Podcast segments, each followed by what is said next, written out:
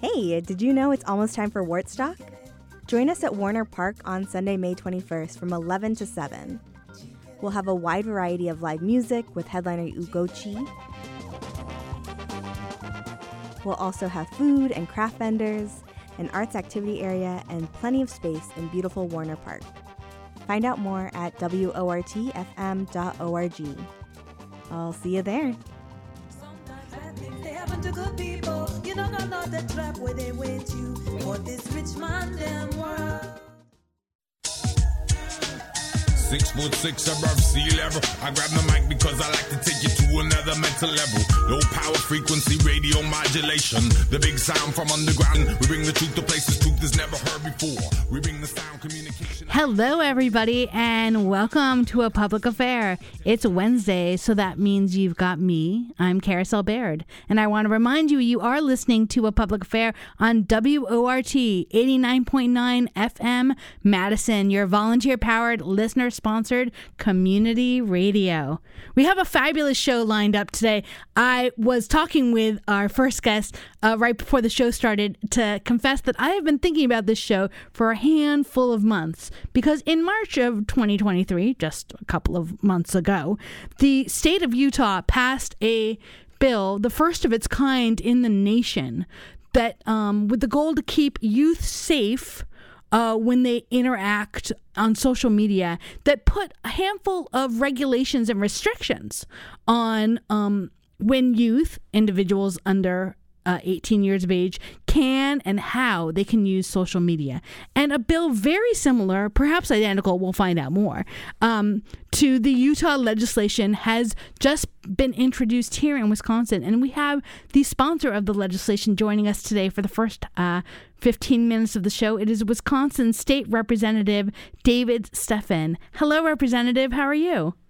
Good afternoon. Thank you for having me on the show. Thank you so much for joining us. And just a little bit about uh, State Representative David Steffen. He's been in the Assembly since 2014, representing the wonderful city of Green Bay. And you previously served on the Brown County Board of Supervisors and the Village of Howard Board. So thank you for all of your service. And thank you. Tell us a little bit about this law and what made you want to introduce it. Well, last fall, uh, as I was doing a lot of campaigning and talking to parents in particular, there was no higher profile uh, kitchen table issue than mental health of their children. And, and, and certainly COVID had a, a, big part of that and the interactions of that. But there was a, a pronounced attention on this issue. And as I began to do research on some of the causes, because we, we sometimes uh, don't deal enough on, on understanding the, the sources of this, is that social media has been directly linked uh, to advanced chronic levels of depression, anxiety, and self harm, especially among teenage girls. And uh, so, as I became uh, aware and involved in the research element of it, I became incredibly interested interested in developing some legislation. And then, as you had just mentioned, um, the uh, the state of Utah came out with uh, and passed in a bipartisan fashion legislation that uh, addressed and provided some guardrails and parental empowerment, and uh, that provided a blueprint for me. Uh, now, certainly since that was uh, passed in Utah, I have learned some of the things, uh, some of the problems that they ran into in Utah, and have been able to focus on the positive parts of their legislation and, and take out some of the elements that were mm. from a First Amendment perspective. So it's been a almost a nine month process, but again, it, it's all about protecting our kids to the greatest extent possible and empowering parents during this during this process. I mean, I really just appreciate the clearly um, important issue that you're dealing with. I have uh, a 13 year old and a 17 year old that both the 17 year old has social media, the 13 year old begrudgingly just got Snapchat, and it's really confusing. And there's such there's such a generation gap, and I mean I mean that in in you know with no derogatory aspect to it, but there was no such thing as social media when I was a kid. I really cannot fully understand what they're doing, and it creates this huge level of fear. Did you hear that when you were talking to parents of just this? disconnect and concern for a system that we really don't understand. Well, not only a system we don't understand, but where parents feel a bit helpless. Mm-hmm. Uh, they're not sure what to do other than not allowing their child to have a phone. But there has been a, a very uh, straightforward communication to me that parents feel like they don't have a shot of of protecting their kids from the harmful elements of social media. The average teenager between the ages of 13 and 18 years old spends on average 9 hours a day online, most of that on social media. 9 hours a day. And so it's a tremendous amount of marinating in online content, and much of it uh, has uh, negative influences. Now, there are positive impacts of social media. It's been excellent for sharing within educational programs, connecting and celebrating and bringing people together, and that's been positive. But there is a tremendous amount of negative content relating mm-hmm. to a toxic body image, relating to bullying, relating to drug trafficking and sex trafficking, all of which uh, exist. And so, uh, what I'm hopeful to do is provide some reasonable guardrails so that parents are empowered and we have some chance of protecting our kids from the harmful impacts of social media. So, Representative, tell us what your bill proposes to do. Yes. So, I want people to think of this almost like when you get your computer, your phone, your TV, and it has a series of default settings.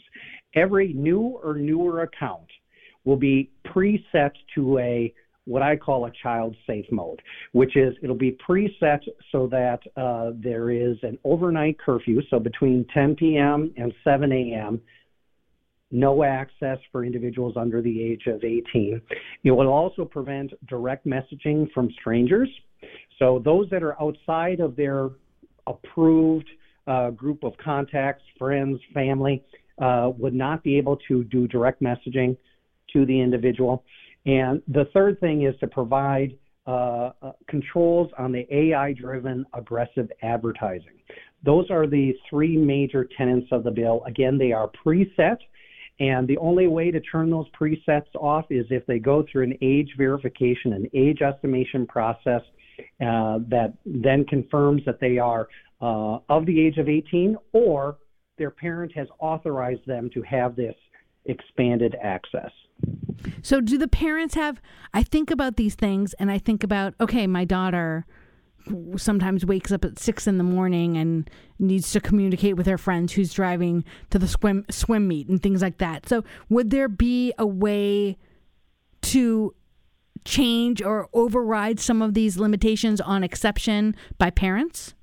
Absolutely, that is the goal, so that uh, the child won't have the ability to switch on and off those factors. But let's say there are that situation where they say, you know what, uh, you know, Sally needs to communicate with her friends to go to early morning morning swim practices, and that starts at 6 a.m. Mm-hmm. The parent, and only the parent, uh, would have the ability to dial that to the adjusted time or turn it off entirely. Now, I don't think there's going to be a lot of parents who are going to say, yes, I want my teenage kids to be on uh, social media at 2 in the morning. But if they do, they will have that opportunity. So imagine a series of uh, setting switches and dials where you can adjust those things, adjust the, the curfew, adjust uh, the amount of advertising, and, and adjust uh, contact from strangers. The parent will still be in charge.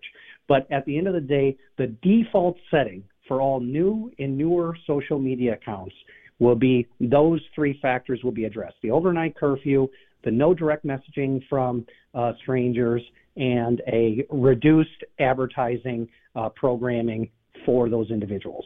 So, what responses have you gotten, Representative, um, on the pro and perhaps uh, uh people that aren't in support of your legislation? What have you heard uh, since you've introduced this? Oh, great question. So the, the biggest concern from you, those who want to be supportive is, hey, are we making sure we're not stepping on any First Amendment rights mm-hmm. as a part of? That's been a big part of it, and this is a core part. There is no impact on content. We are not making a decision on what is good content or bad content. All we are doing is putting a time frame of access of content in place, and then some parental controls. So uh, I've worked with First Amendment litigators and attorneys to ensure that it is First Amendment compliant. Uh, so I've addressed that issue. Um, but I'll say the biggest pushback, as you can imagine, has been from the social media companies. They need our kids to be on social media as long as possible to maximize their value on the monetizing of their of their use. And so uh, So the social media companies will be throwing out and have been already throwing out a lot of things. Well, you know, we are too big for you, Wisconsin, to deal with. Uh, you know, don't get in the way of what we're doing. The First Amendment allows us to do whatever we want. And so I am very much looking forward to having these uh, debates and discussions with social media companies to say, you know, no, parents do have rights. Uh, and the First Amendment does provide opportunities for some limited controls with minors. And Representative, I know what I had heard about the Utah bill included allowing parents access to the content of what was on the youth's social media. Is that part of your bill? It is. So Okay. parents will have uh, parents will have uh, the opportunity to have full access to their child's account, all viewing of what is occurring. Now, there's a lot of parents who are going to say, "I'm going to I'm going to give my child that privacy if they need it," but the reality is, is that there are many parents who are concerned about who their children are interacting with, especially when they start uh, noticing elements of anxiety, depression, self harm. They want to find out, you know, is possibly there's some interactions that are happening online. I'll give you a great example. So one of the parents that told me about that one of their their 14 year old son was starting to go through some advanced depression, uh, advanced uh, self harm, and what they found out is that he was being groomed and solicited by a 50 year old man down in Florida, and they didn't even know about it until after a bus ticket, a one way bus ticket, arrived at their house. And so these things are happening on a regular basis um, on social media. And we have to provide, I believe, parents some possibility of, of, of control, some possibility of interven- intervention that does not exist right now. So, again, this is a First Amendment compliant opportunity for empowering parents to, for the first time ever, uh, have some uh, controls over what their kids are interacting with online and the times that they're doing it. Representative, in our, our final moments here with you, what are the next steps, and if how can people get involved and sort of follow this bill along the process?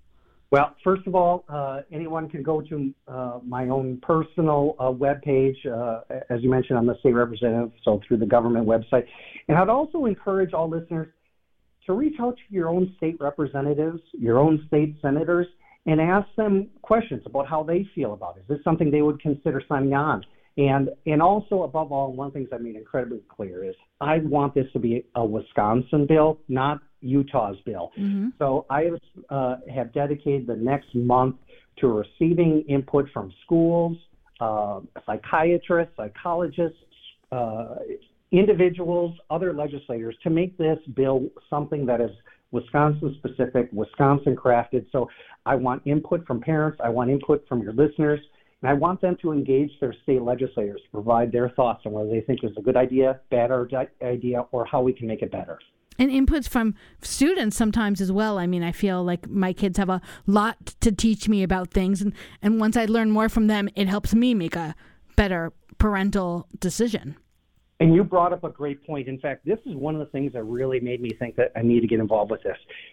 It is students, it is children who believe who are uh, have actually been communicating. There's been a lot of polling on this that have said that they want the government, they want social media to get engaged and make this a more safe product, a more safe platform for interaction. So even our kids recognize that, hey, you know, while I am marinating in this for nine hours a day, I know this isn't healthy.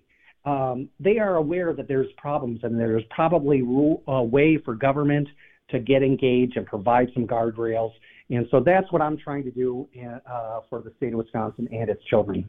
Well, it's been wonderful talking with you. Thank you so much for taking time out of your day to talk to us about what you've introduced and what the next steps look like. We really appreciate it.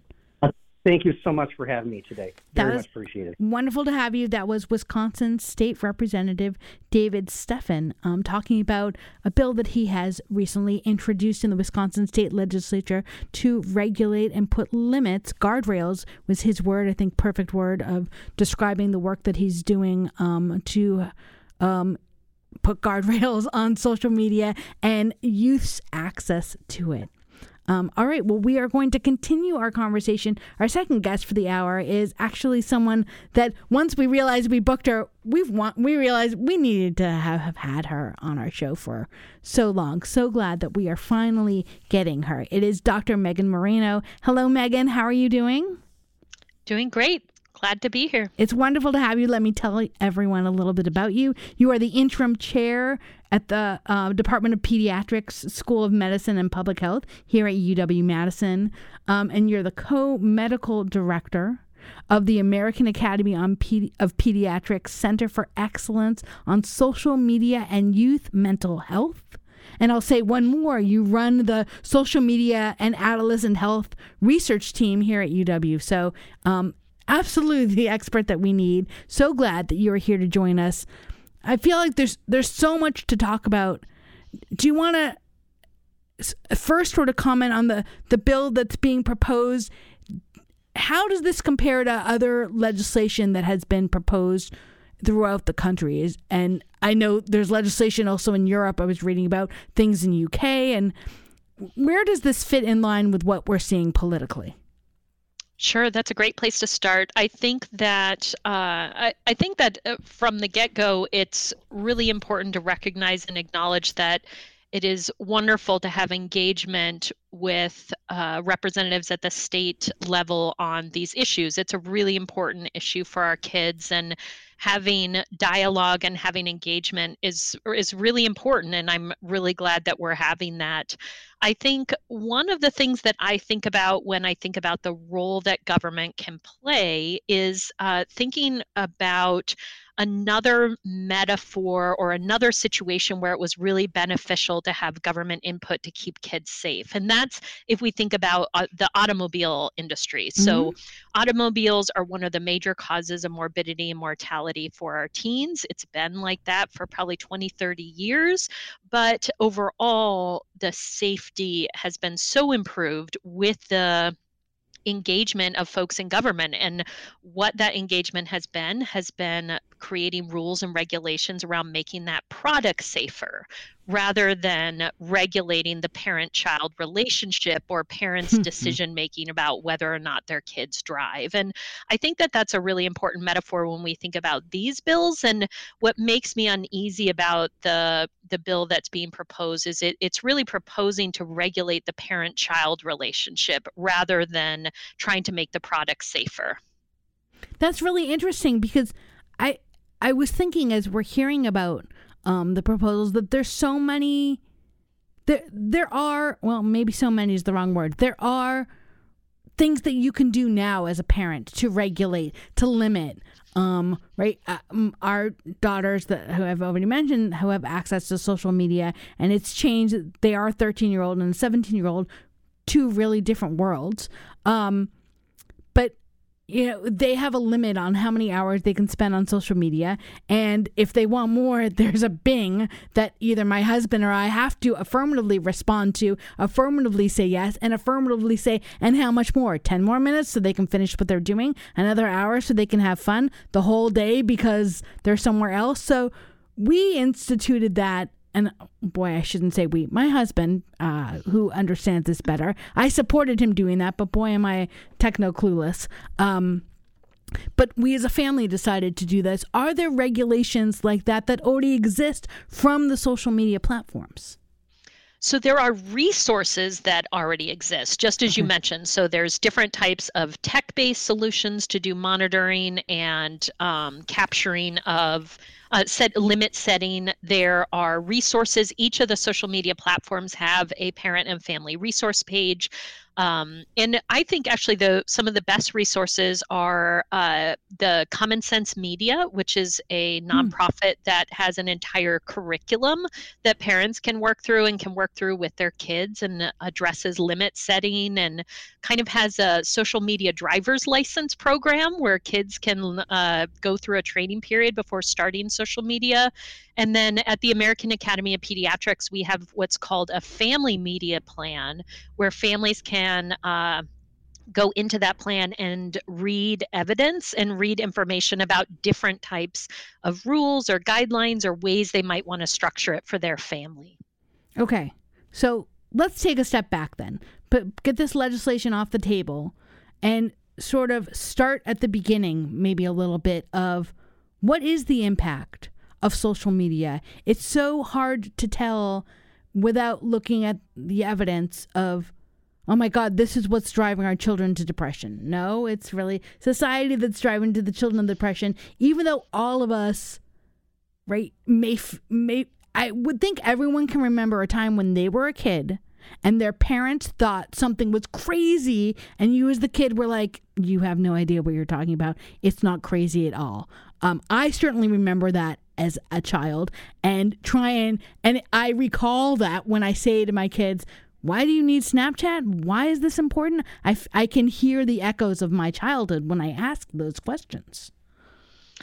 Yes, yes. I think this is definitely a situation where the narrative has gone so far beyond the evidence we have for that narrative. And. I, I think there's two parts to that question. There's what is the impact of that narrative? And how much does or doesn't that narrative actually support families? And the other question is what is the evidence behind that narrative? So the the evidence behind it i think um, is is not as strong as the narrative would have you think. So okay. we know that the vast majority of teens engage in some type of social media, and we also know that they engage in very different ways on very different platforms. So the idea that there's you know a single experience for them or a singular risk or a singular benefit is a, a, little bit of i think a false narrative because every kid is interacting in different ways and to di- different degrees. It's not even just whether or not they have social media. It's you know how much are they using it and really engaging with it. What i can say about the evidence is in some of the largest best done studies they've found that the impact on an average kid of interacting with social media on their mental health is relatively similar to the impact of how many potatoes you eat.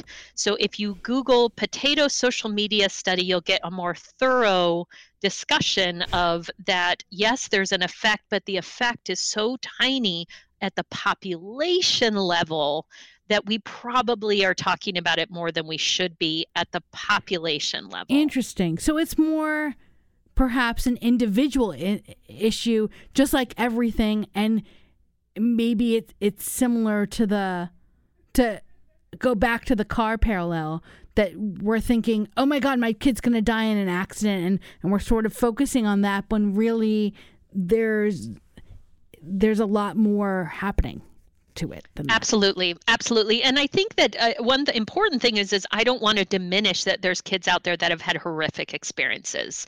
I see them in clinic um, i care for them i hear stories like the story representative Steffen shared. That exists. It does. but there's also kids out there who say, you know, my life would have been over if not for social media. It's the place I found a supportive environment. It's how I found connection to people when my grandma died and I was so depressed. So there's extremes on both sides, but for the majority of teens it's a tool they they use to navigate their days and their their social situations.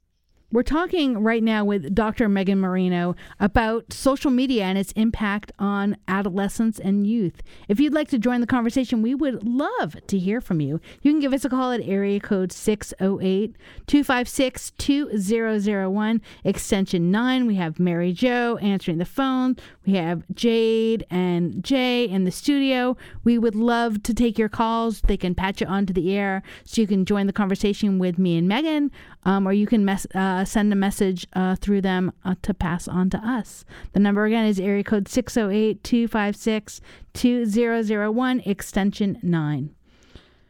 Okay, I want to break it down a little bit. Um, okay, so Megan, can you tell us what some of the studies have shown? Are we seeing more depression and anxiety because of social media, or is that just a factor that is part of the many things that have are creating the increase in depression and anxiety? That's such a great question because it is the Oh, no. case that we have seen a rise in depression and anxiety from uh, among adolescents over the past decade or so, and even more starkly in the past three or four years with the pandemic. So I think what's really important is to think about if we want to think about the role of social media, we can think about the that um, as a platform, you know, a series of platforms. I think another important thing to think about is is social media as what we would call a confounding variable, meaning that social media is the way that teenagers learn about worries about climate change, about political strife, about um, an attempted insurrection in our federal government, about rights being taken away from them, about um, you know really divisive political language that for many teens is really scary, and it's also how they learn about school shootings. So the things that they're seeing on social media are their avenue to understand what's happening in the offline world, and we can't discount that that's probably having a major factor in their mental health as well. Just the the times we are living in.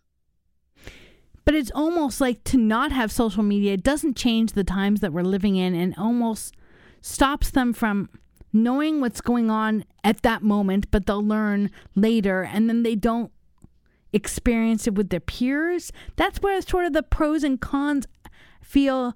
I remember this story. We um I'll tell a quick story. My daughter wanted Instagram and I said, "Yeah, no, no, no." And I said, okay, second semester, eighth grade, you can get Instagram, and I'm going to be on Instagram too, and I'm going to see everything. And she went on Instagram, and um, within about 48 hours, she had about a hundred friends following her. And I said, "How how did all those people follow you that fast?" She said, "No, I told you, everyone's on Instagram but me." And I said, "Yeah, kids say things like that all the time. My fr- all my friends can do this, how can I?" And I'm like, "Well, you weren't kidding." She's like, "No, everyone was there but me. Everyone was having these conversations. Everyone was part of something but me." And it was a really interesting lesson for me of my fear and lack of understanding of social media my, her life is great. Everything's fine. But we really were seemed to be the last parents to the table. And this was a great my daughter loved being on instagram and having being able to share ho- photos and all the fun things that she was sort of missing out. And that's part of her uh, part of the social life in middle school that she didn't get to be a part of until i finally let her on Yeah, I, I think it is so important and to think about how multidimensional that tool is. I mean, in some ways, it is like the daily news for teens, not just their news amongst each other, but that's where they're passing on local news and school based news. And um, th- there's so many functionalities of it. it. It's really difficult to talk about it as a monolithic thing anymore. It's it's a communication tool. It's a content creation tool. Some kids don't share any content. They're just there to absorb and learn. And so it, it's really challenging, I think, for those of us as adults who didn't grow up with it to understand it's you know it's uh, you know i had one patient say to me one time it's it's like life it's everything it's good it's bad it's scary it's funny you know it's just a microcosm or a reflection of offline life So is the thought that what's causing more depression and anxiety is social media? It's almost like blaming the messenger. They're part of the vehicle. I think that that is a sentiment that I've heard in many places is that we're focusing on the wrong thing. We're focusing on the way that kids learn about how messed up the world is right now and you know blaming but that's also how teens are seeking support and dealing with how you know scary and messed up the world can feel to a teen. So if we cut off one, we might be cutting off the other. What about the conversations about sexual predators and um, uh, child trafficking, it's so hard to tell how sensational those stories are. If they're accurate, if they're reasonable to to expect that that could happen to your child, but that certainly is such a horrible, horrible thing to happen. It, it makes you resistant to move forward, which I think is is a fault to have a trigger response to that. But it's it's a good adult to have a trigger response to that. How how it much is. is that? Yeah. It is, and I think that that fortunately these are risks that are still relatively rare when we think about teens. And so I think that an avenue for us to think about for some of those really extreme and scary possibilities is really doing more to provide resources and education to teens and their families to be able to avoid those risks. It reminds me a little bit of the conversation that that was had at the national level around 15 years ago when people started talking about cyberbullying. And people said oh my gosh you know this is going to be everybody's going to be doing it. There's going to be anonymous bullies. It's going to be totally different than anything we've ever seen. And now 15 years later we recognize it's an issue but in 9 cases out of 10 if a teen is experiencing cyberbullying, they're also experiencing it offline, and it's usually uh, someone that they know. So it doesn't look that different from offline bullying as we thought. So I think it's another case where we're not sure what this looks like. So it feels really big and scary, but we need more evidence to understand how how common an issue it is for teens. And you know, I touched a little bit about the fact that all teens are, are not the same, right? A 10 year old in social media and a 16 and 17 year old. Um, not not to say that 16 and 17 year olds should be treated as you know full fledged adults, but that what what is the thought and what do you learn at the studies that you do of the difference between different ages compared to these bills that say anyone under 18 is treated the same? Yes, yes, I think that's worrisome as well because we know that the adolescent developmental time period, which the World Health develop the World Health Organization defines as ages 10 through 25, mm. is the full developmental period for adolescents, and we know that during that time there's so many changes happening for teens and uh, that not every teen goes through it at the same pace. So I think having an understanding, and again, I think this gets at empowering parents who know their kids and know where their kids are to be able to make some of these decisions. One tool that the American Academy of Pediatrics was part of building was a um, smartphone ready quiz that is meant to get at where is your kid developmentally? Is your kid one of the kids who loses 12 pairs of mittens every every every winter? If so, that's okay, but that probably means you need to be ready to buy some new smartphones when your kid loses it. Is your kid someone who can handle emotional distress? If they're not ready for that yet, they might not be ready for a smartphone. So I think there's tools that uh, give parents that agency to to help support their decisions rather than lumping adolescents into one monolithic group. I wanted to get your thoughts on the idea of allowing ac- parents access, unfettered access to everything their children do on social media. An article that I was reading um, paralleled it to reading your child's diary. I'm not sure I completely agree with that. I think that there can be parallels, but I, I don't entirely know how I feel about this. What what what do we know and understand about that? Ah, that's such a great question. I think that there are situations where that sort of scenario is really important for monitoring and for safety. I think there's a lot of other situations where that type of full transparency is not a great use of the parent and the child's time. Hmm. Um, Eh, you know it's not the issue. Maybe it's not the issue of the content the kid is posting or interacting with. It's an issue of screen time. So in that case that rule of full transparency is not a great use of the parent's time. I mean what parent wants to be digging through every single piece no. of their kids online data right? So i think it's an example of a rule that for some families may be a lifesaver. For other families it's a misdirected use of time but I do think the role of parents is so important. And that is a place where we're seeing some really interesting evidence about the parents' role in this rise in social media.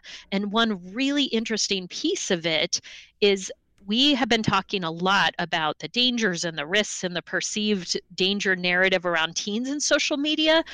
But we live in a world where 75% of adults use social media. Right. So we need to be thinking about what role they play and what they're role modeling to their kids. And what the evidence is starting to show is that it might not be the amount of time a teen spends on social media. It might be partly the amount of time their parent spends on social media because that's time that the parent is not interacting with that kid. That's so interesting. I remember reading stories about, hey, try to have family dinner and no one bring their phones. Um, and, and or when you go on vacation, spend a whole day where no one looks at their phone. Impossible. Impossible. And if you try it for a moment, you realize how you as a parent and you as an adult use social media. And that's where it's sort of confusing. It's a little condescending of like, do as, you know, a little. I also understand that, right? We do have regulations of you can't use alcohol, you can't use, um, you can't smoke a cigarette. Um, we also know those rules are disregarded. Um, but, and I'm happy to say that this so far is not like a you can't use use alcohol. Have you seen bills like that that go that far that have this level of condescension of we can use it, but no, absolutely not. Just ban anyone under 18 from using social media. I think that there have been some bills that have been talked about with that. I haven't seen any of them move forward. I think the other thing that I worry about with some of the bills that impose strict age limits is that there's an absolutely gigantic privacy risk on how that would be reinforced mm. right? I mean can you imagine you know a 13 year old what id do they have? They would probably have a birth certificate or a social security card. Is that something as a parent you want to have uploaded to a social media platform to provide your kid access? I, I think the enforcement of some of even the laws that say age limits is that it introduces a, a very, very large privacy risk to who's going to be scanning and saving and looking at those documents. Versus just taking the youth's word when they say, Hey, how old are you? And you say, Yes, I was born in this year. I'm old enough to be on this platform. But then there's no documented proof. Right. And but that's a again I think a place where we could do more to empower parents rather than regulating parents. We could do more to empower parents to have those conversations about, you know, what what age is right for you to be on this platform. Um, let's talk about what platforms you want to be on. Let's talk about our family rules and guidelines. Let's talk about the platforms the parents are on and make it more of an ongoing open communication i think is more of a path to have more transparency in the, in that decision making process and for parents to role model that to teens we're talking right now with Dr. Megan Moreno about the impact of social media on uh, youth and adolescents. If you want to join the conversation, wh- what is your experience um, interacting with your child and uh, their use of social media? We'd love to hear you from you at area code 608 256 2001, extension 9. You know, what's missing from this conversation so far, and what I pointed out a little bit with a representative is what do the youth think? I can only I can I actually ha- have talked about this, so I know exactly what both of my daughters would say to this. But have we these studies have they talked to to children? Yes, that's a great question. There have been some studies out there that get input from youth. Um, one of my favorite studies that my team did was we worked with um, preteens and asked them to give us tips on what's the right age for a teen to get a smartphone. And I mean, you'd be amazed at how incredibly thoughtful they were on what sort of things a teen should be able to do before they're allowed to have their own smartphone. So I do think going to youth and getting their input, this is a world they're immersed in. They have really great thoughts on ways to self regulate and to support each other. Um, I think that we could learn a lot more from engaging in teens on this topic. Most of the best rules and guidelines I've heard for things like creating a family dinner with no phones, all of those ideas always come from the teens, never from us as parents. And have teens really been vocal about the benefits of social media? I, I'm concerned that that gets lost in these conversations where we're only talking about the negatives as absolutely we should be talking about but the as as you mentioned at the beginning connecting with communities when you're dealing with a challenge that your family sometimes isn't best equipped to deal with I think that's a really great point. And I think that comes back to some of the dangers of the current narrative, and that the narrative is very focused on the idea of universal risk it's very focused on the idea that there's a causal relationship between social media and mental health, whereas that relationship does not exist. And what we've seen from that narrative is that it's really instilled a sense of shame and embarrassment with teens when they talk about mm. their social media use. So, for example, if I ask a teen in clinic, you know, what do you like to do on your phone? What do you like to do with your time? Often we'll hear something like, Oh, I know it's really bad that I do this, but I love TikTok dances. Or, Oh my gosh, I'm so addicted, but you know, I really like um, Instagram reels of funny cats. So, this sense that they're doing something that they shouldn't be and i think that that mm-hmm. that nar- that narrative of shame and embarrassment for what they're doing it, it's not helpful to them it doesn't help them develop their own agency and be able to navigate pros and cons and how they want to spend their time when they're being told that they're addicted and that they should feel bad well and if you don't differentiate between the things that maybe you shouldn't do all the time, but they bring me joy. It's fun to watch, you know, the reels of the cat. It's fun to go on here and do all this. And if we put that in the same category as cyberbullying, it's all bad, bad, bad, bad, bad, then we're not allowing kids to differentiate and see the pros and cons of everything in life. I mean, the story of everything is you know, bad guys, bad people, bad everything. They're not evil 24 7. Everything has these shades of gray. And maybe we're not letting our children learn the things that they need to learn to develop that understanding of the world. I agree. I agree. And I think that we also know that this narrative of shame and addiction, it really locates the nidus of the problem in the kid, that it's a failure and a problem of that kid, that they like this type of entertainment. And it doesn't really it doesn't take into account their context. It doesn't take into account some of these platforms are designed to hook them in. So I think it really just strips them of the ability to feel strong and confident and able to set their phone down. Well, and I like that last part of some of the right. It's hard for adults to resist. I have struggled. I think every adult has with, you know, God, I need to take a break from this. It is making me, you know, fear missing out kind of thing. And to acknowledge the checks and balances, that's something that, again, we're not allowing our youth to do. Right. So, right. When they're watching their parents do it. right. Right. So, Megan, what do you recommend? The, what's the next step then? If it's if it's not really about legislation uh, limiting youth, what can we do and what does the you know American Academy of Pediatric Pediatrics recommend parents do? And I, I, should share, I think there is a role for legislation. I think we just want to be careful with legislation of the parent child relationship. So I think there's a role there. I think that there's pressure that can be put on some of the platforms to be transparent about some of their design elements that are meant to foster repeated views, repeated ongoing um, engagement. I think there's work that could be done around the algorithms within the tech platforms so that they can help kids to reset when they get into a spiral or get into a rabbit hole on an algorithm. There's things that could be done, and I think that having strong legislative partners on trying to nudge the platforms in those directions, those would help.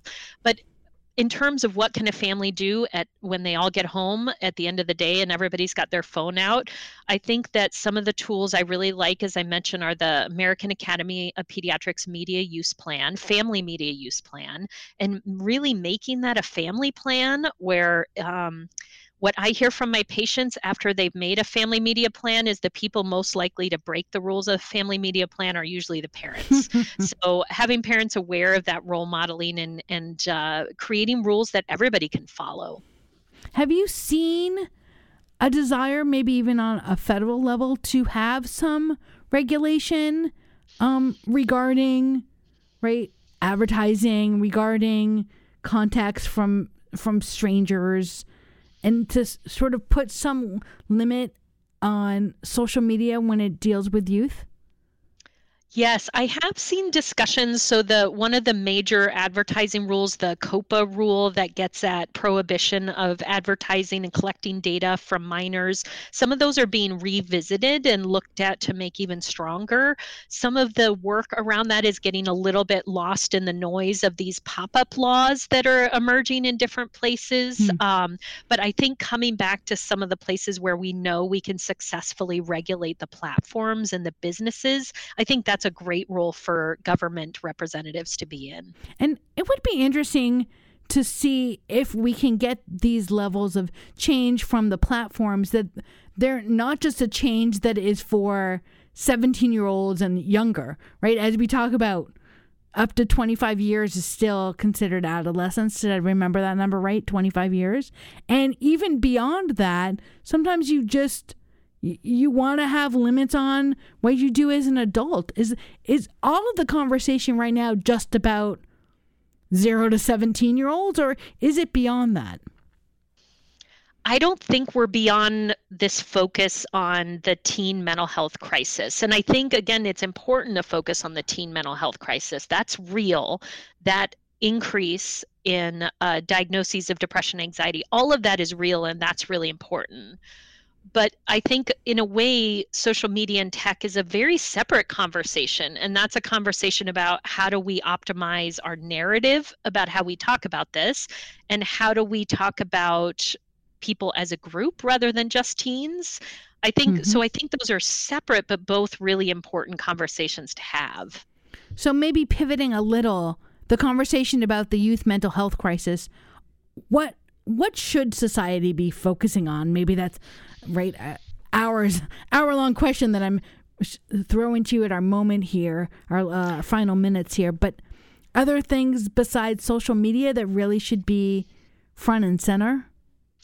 I think a really important part of the current time and thinking about where we've been with COVID and where we've been with discussions around social media is really thinking about social connectedness for teens.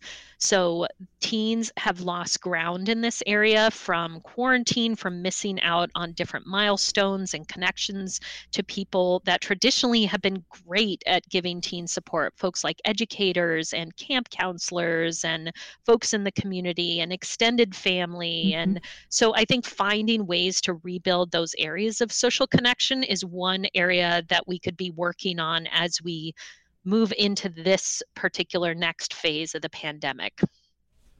What do you think will happen next with legislation? I, I mean, you can't predict specifically here in Wisconsin, but do you see legislation like this popping up across the country?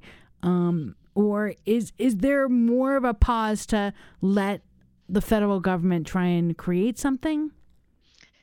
It's a great question.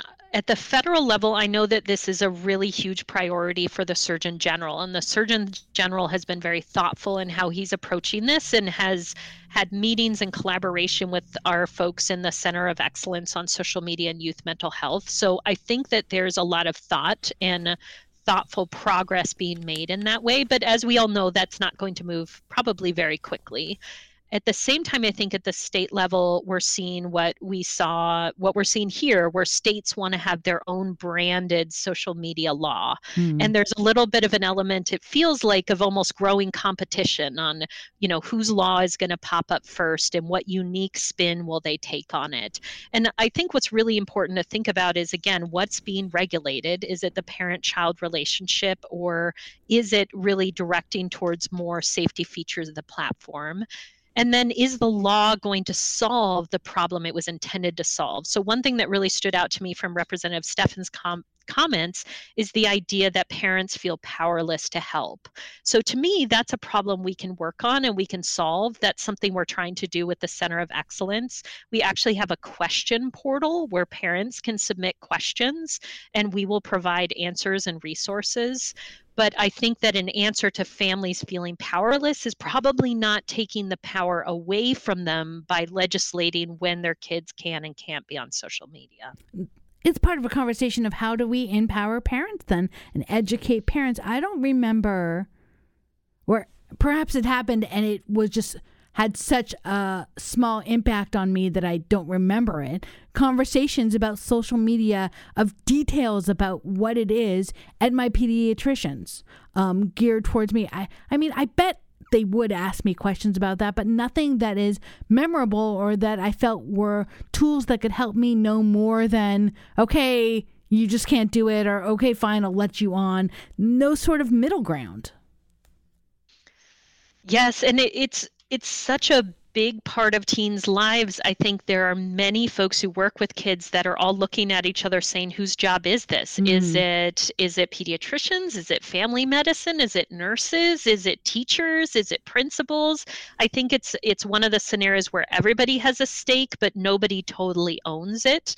And so I think that's one reason why within the AAP in this in our center of excellence we're really trying to go beyond just trying to reach pediatricians to try to engage with educators and folks who run 4-H programs and boys and girls clubs and saying if you have a stake in this you know here's a place where we want to have a convening and be able to put forward our own resources as well as point people towards great resources that your group may have also created I mean, I think that's a great solution. The answer is we need parent education on this, not just.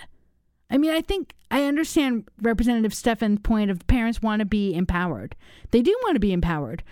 Let's make sure we give them the right tools. Maybe the right tool is actually education and answering all these questions because it's okay that we're clueless. I can't know about social media. It wasn't a part of my life. No problem. There's no embarrassment in having no idea how this works. It's, well, then the solution isn't, okay, then no. The solution is, I need to learn more and be the best parent that I can. I totally agree. And I think one way that I've heard it framed that I really like is it's as though if you grew up never playing soccer and your kid became an ardent soccer player, you are never going to understand all the levels that they are going to understand that game. But you're going to need to know enough to show up on the sidelines and know when to cheer and when to yell and when to clap. And so I, I think it's being able to give parents the amount of education that they need to navigate that environment and give good parental advice and rules, but parents don't have to be tech experts. In our final minute here, can you remind us where can parents get access to some of the information we've been talking about? Are there websites or places that they can Google by going on social media? You bet, you bet. So I, I, think an easy Google is the AAP Family Media Plan. That's a really easy one and take you right to the site. And then we also, um, within the Center of Excellence on Social Media and Youth Mental Health, there, if you Google that, you will get to a portal that will allow you to submit a question if you'd like to. Fantastic. It's been so wonderful and enlightening talking with you. Thank you so much for joining us today, Megan.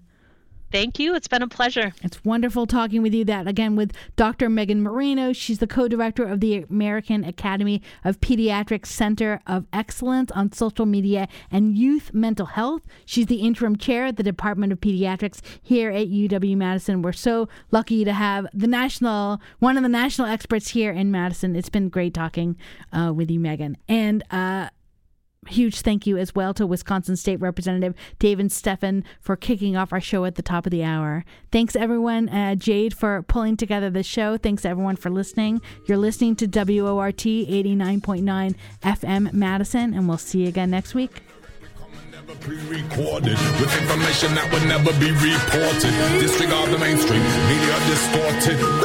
We come and listen and supported. Live and direct, we come and never pre-recorded with information that would never be reported. Disregard the mainstream, media distorted. We come and listen and supported.